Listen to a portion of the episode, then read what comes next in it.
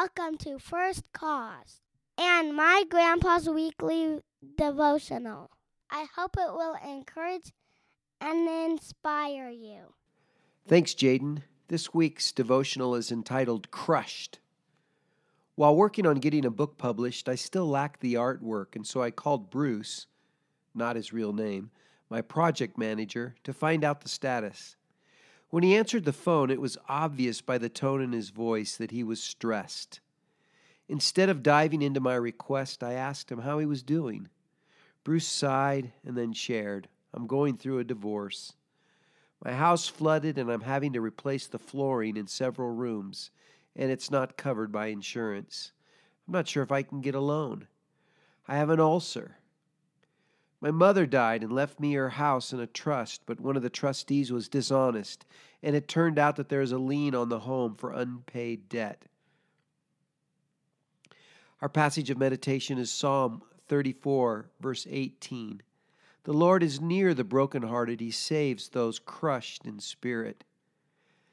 After listening to Bruce, I realized that my project needed to be shelved at that moment, that my friend was in deep pain.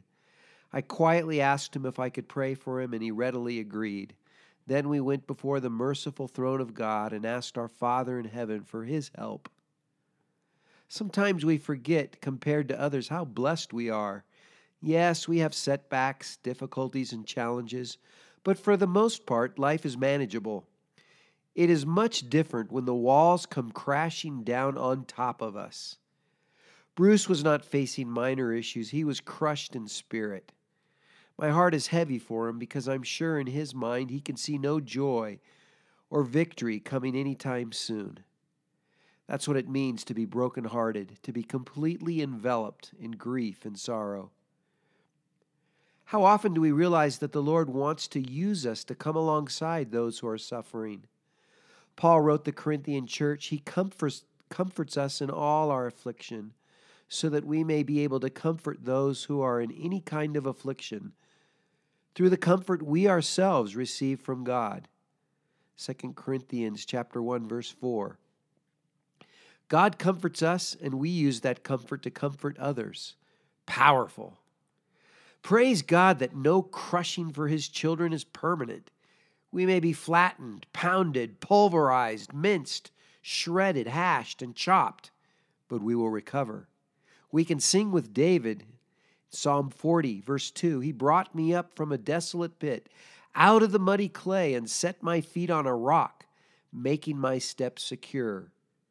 We can sing with Kutless their song, In Jesus' Name. In Jesus' name, there's freedom for the broken. In Jesus' name, there is healing for the hopeless. For all our days, we rest in Jesus' name.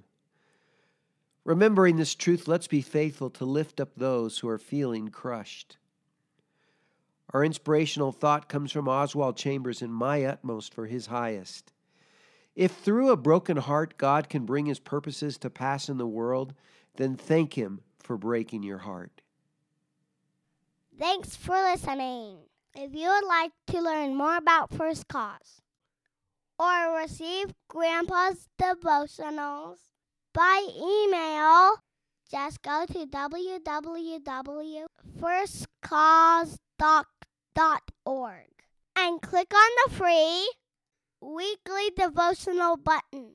Our goal is to give you something to think about. In reverence. I'm in the battle, I'm in the battle.